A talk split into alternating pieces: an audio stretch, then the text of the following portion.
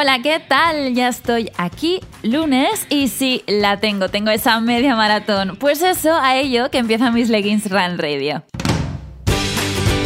Os lo dije, después de que la semana pasada no llegase a todo, y eso se tradujo en que no pude emitir el podcast de rigor, esta semana sí, y como ya adelanté, hoy voy a hablaros de mi experiencia en la media maratón de Valencia. Querida amiga.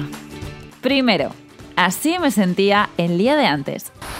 Día de antes al media maratón. Termino de entrenar, son las casi, bueno, son las 11 pasadas y no sé si lo he hecho bien, no sé si lo he hecho mal. Este entreno lo tenía que haber hecho ayer, según mi entrenador, cuanto antes posible y fue imposible. Tenía inseguridades y he tenido que salir hoy.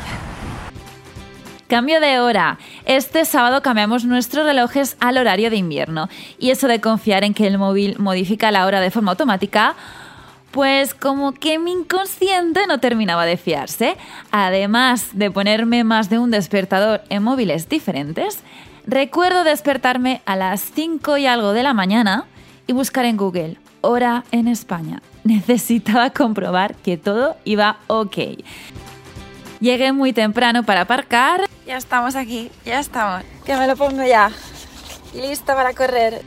Que me lo pongo ya, era el dorsal. Estaba en el coche y nerviosilla, sí. Una hora y cuarto antes ya estaba allí. ¿Y alguna dudilla nerviosa que me surgió? Nada, pues minutitos antes de empezar. Hola chicos, que estoy aquí con Andrea, mi nutricionista. Estamos gestionando temas geles y ya está todo claro. Hombre, ya, Ya estaba, estaba claro, claro. ya estaba claro, pero bueno, los- las dudas previas. Ay, qué. Muy bien, ahora a tope. A tope. Y era el momento de ir al cajón de salida y empecé a ponerme nerviosa. No avanzaba, miraba el reloj y seguía fuera, sin poder entrar en mi cajón, en el rosa, pues éramos demasiados queriendo acceder. Tapón en la entrada. Una vez dentro, me puse un poco seria. Empecé a pensar que ya había llegado el día y que solo tenía que hacer una cosa, correr y confiar en mí.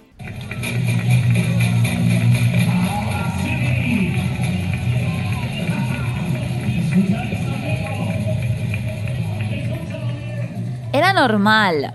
Éramos demasiados y no lograba coger el ritmo. Me había repetido no acelerarme en la salida. Mi entrenador Haruki ya me había advertido de ello y me pasó todo lo contrario. Con tanto corredor fui por debajo del ritmo que quería mantener. Dejé atrás el kilómetro 2 y comprobé que ya estaba, ya tenía el ritmo.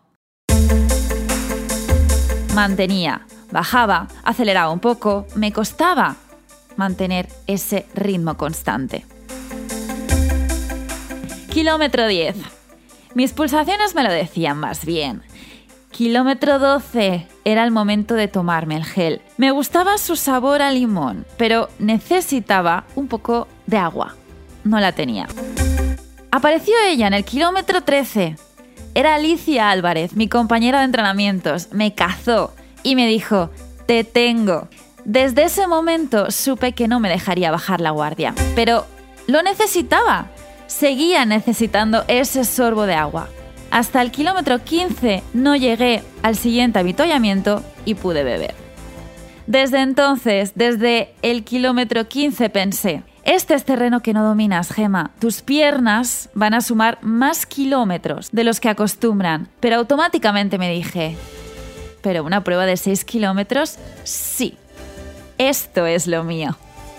¿Apretamos? Me preguntaba Alicia. No, le decía, quiero llegar. Seguíamos y yo, de forma inconsciente, incrementaba la velocidad. Alicia me decía, Gema, vamos más rápido. Y yo le contestaba, vale, bajamos.